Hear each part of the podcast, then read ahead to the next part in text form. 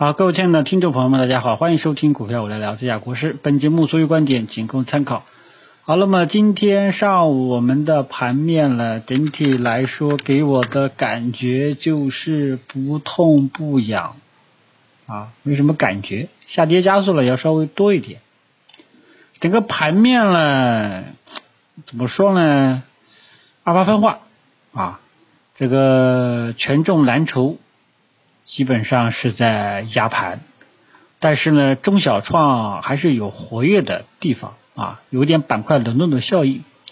呃，你像今天涨幅靠前的碳交易啊，周期啊，这个一看还有这个软件啊，鸿蒙软件，鸿蒙软件盘中冲高回落的时候呢，资金又流向了其他的科技股啊，因为大家也看到了。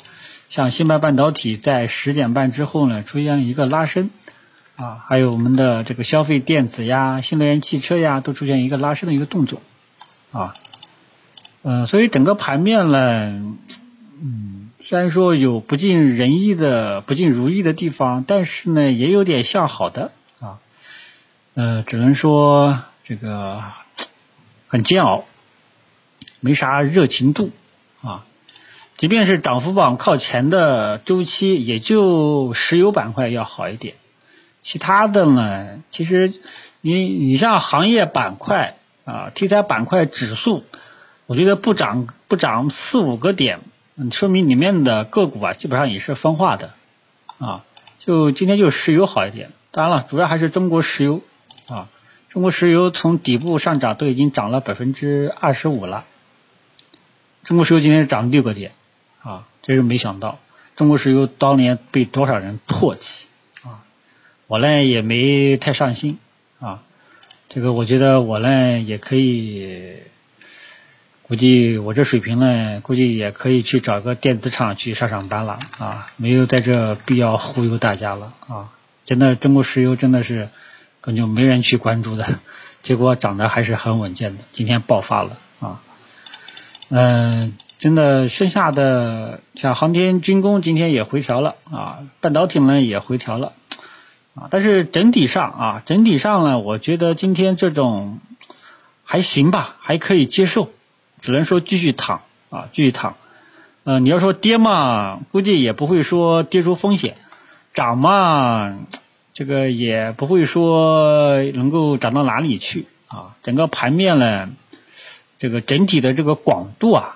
也还不是特别的理想。今天最主要的还是银行保险在压盘啊，那么说明啊，这个低估值这一块可能还是要继续等待啊。这个估计这个架势呢，可能要等到七月份，好的话等到七月份，差的话呢就等到八月份。然后就中小创呢，相对来说活跃一点啊，但是中小创呢，整体能够有持续性的，毕竟也是还是少数。还是占少数啊！你像这个园林电力，其实也是涉及到浙江本地股的一些炒作，一些利好炒作啊。所以现在呢，基本上就还是有一种提不起、提不起那种热情度的，提不起那种亢奋的那种感觉啊啊！所以现在呢，基本上还是建议大家继续躺啊。这个你要说被套的股票止损，我也不建议。啊，因为现在呢，整个市场是没有什么特别的风险。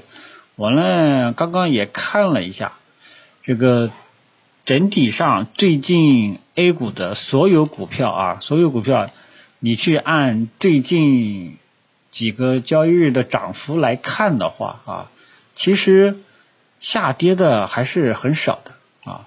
如果说大家自己去打开通达信的一个软件，然后你按。二十最近二十日涨幅来排名，你会发现，呃，大概百分之七十五的股票，啊，百分之七十五的股票是他们的涨幅啊是大于零的，也就是说，从五月底以来到现在，大部分的股票基本上都是呈现一个上涨的，差的话呢，基本上是没涨或者说小跌。啊，好的话呢，涨幅要好一点，所以这个是当前整个 A 股的一个面貌。呃，以前呢，就多多少少多多少还是有一点水涨船高的这种感觉，只是这种船高的高度啊，还没有引起大家的那种直观的感受啊。但是不像以前，这个整整个一条船都沉下去了，你知道吧？只有这个呃。这个船上面的这个旗啊，尤其是尤其是像这个茅台呀、五粮液这些这些代表的核心资产还在水水面上啊，其他基本上都在水下。但是现在呢，相对来说，这个船的高度呢要提高了一点点，但是呢，这种高度呢还没有到大家有那种直观的亢奋的情绪出来啊，所以我觉得还是有希望吧，就是说这种热度啊还是在维持下去。只是这个热度啊，还没有大家有直观感受啊，所以呢，基本上还是建议大家继续躺啊，继续躺。嗯，你看，至少今天三大权重在拖累盘面，至少整个盘面的情绪也不是说非常的差，对吧？还是有资金资金在撑着在啊，所以这个都是好现象啊。所以我对当前整个 A 股啊，还是继续维持一个看涨的一个态度啊，整体上风险。嗯，我觉得是不是很大？机会呢还是大于风险的，只不过说什么时候能够实现一个全面性的一种氛围，只能说还需要等一等啊。等什么呢？主要还是得等三大权重到底什么时候能够起来，这些低估值板块什么时候起来。否则的话呢，我觉得下跌风险是在可接受范围之内的，好吧？啊，那么方向呢，我还是这个跟之前的这个态度是一样的。如果说你是左侧中长线埋伏策略，这个策略适合你的性格，你就去关注这些低估值银行、保险等等这些低估值的这个方向啊。如果说你觉得我有一点激进啊，那么像科技股出现回调，你像芯片半导体今天出现回调了，我觉得都是可以回调去低吸的，因为科技股这个方向呢，我主要关注的就是。呃，芯片半导体、新能源汽车啊，然后就是这个航天军工、鸿蒙软件这几个方向啊。如果说你有点激进，像这些出现回调了，你就可以试着去买一点点啊。还有像大消费，大消费呢现在也是分化，大消费呢现在主要是白酒，白酒呢早上跟大家讲过，现在呢就是说舍得酒业被举报了啊，这个情绪呢有点拖累啊。今天盘面也买账了啊，大消费呢，现在基本上像前期表现比较好的医疗医药也陷入一个调整。你像这个医疗医药现在呢，已经震荡有一一个一个月了，快一个月了啊。那么震荡完了之后，会不会重新上涨？你就要都是要做好跟踪的。你像医疗医药，你千万不要看它调整了你就不关注了。真正的高手啊，真正的建仓时机都是在调整阶段完成建仓的。而不是说等到它主升浪堵起来了，我再来建仓，明白吧？真正的建仓时机，什么叫吸筹，对吧？很多人不都不都有庄家思维吗？什么这个吸筹，这个主力，那个主力，这个吸筹，那个吸筹啊。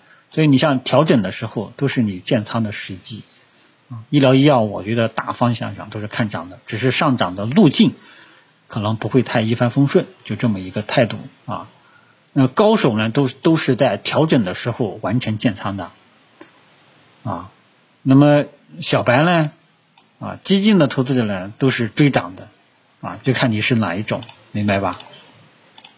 所以呢，现在很多板块呢，看上去好像没什么存在感，但是都是有很很有可能都是存在机会的，就是什么时候能够启动的问题。你像这个机场，对吧？这个运输由于受到全球疫情的影响，全球机场这个股票、机场类的股票、航这个这一块呢，运输的股票都不是都不是特别的理想。但是，一旦这个风过去了，他们也都会回归的啊。好吧，其实整体上也没啥好讲的，这个继续熬吧，继续持股待涨，好吧。方向呢，我个人关注的方向还是以科技、券商为主。配同时配置一些大消费的啊，就聊这么多。等到今天收评再给大家做一个详细的跟踪。另外呢，就是大盘啊，大盘呢今天的低点应该是一个短线支撑位啊。如果说没有，如果说要想走预期，今天应该探底回升啊。像这个呢，都在微博呢跟大家去做过沟通的，好吧？如果说能够走预期，今天应该探底回升，看看下午能不能如愿。就聊到这里。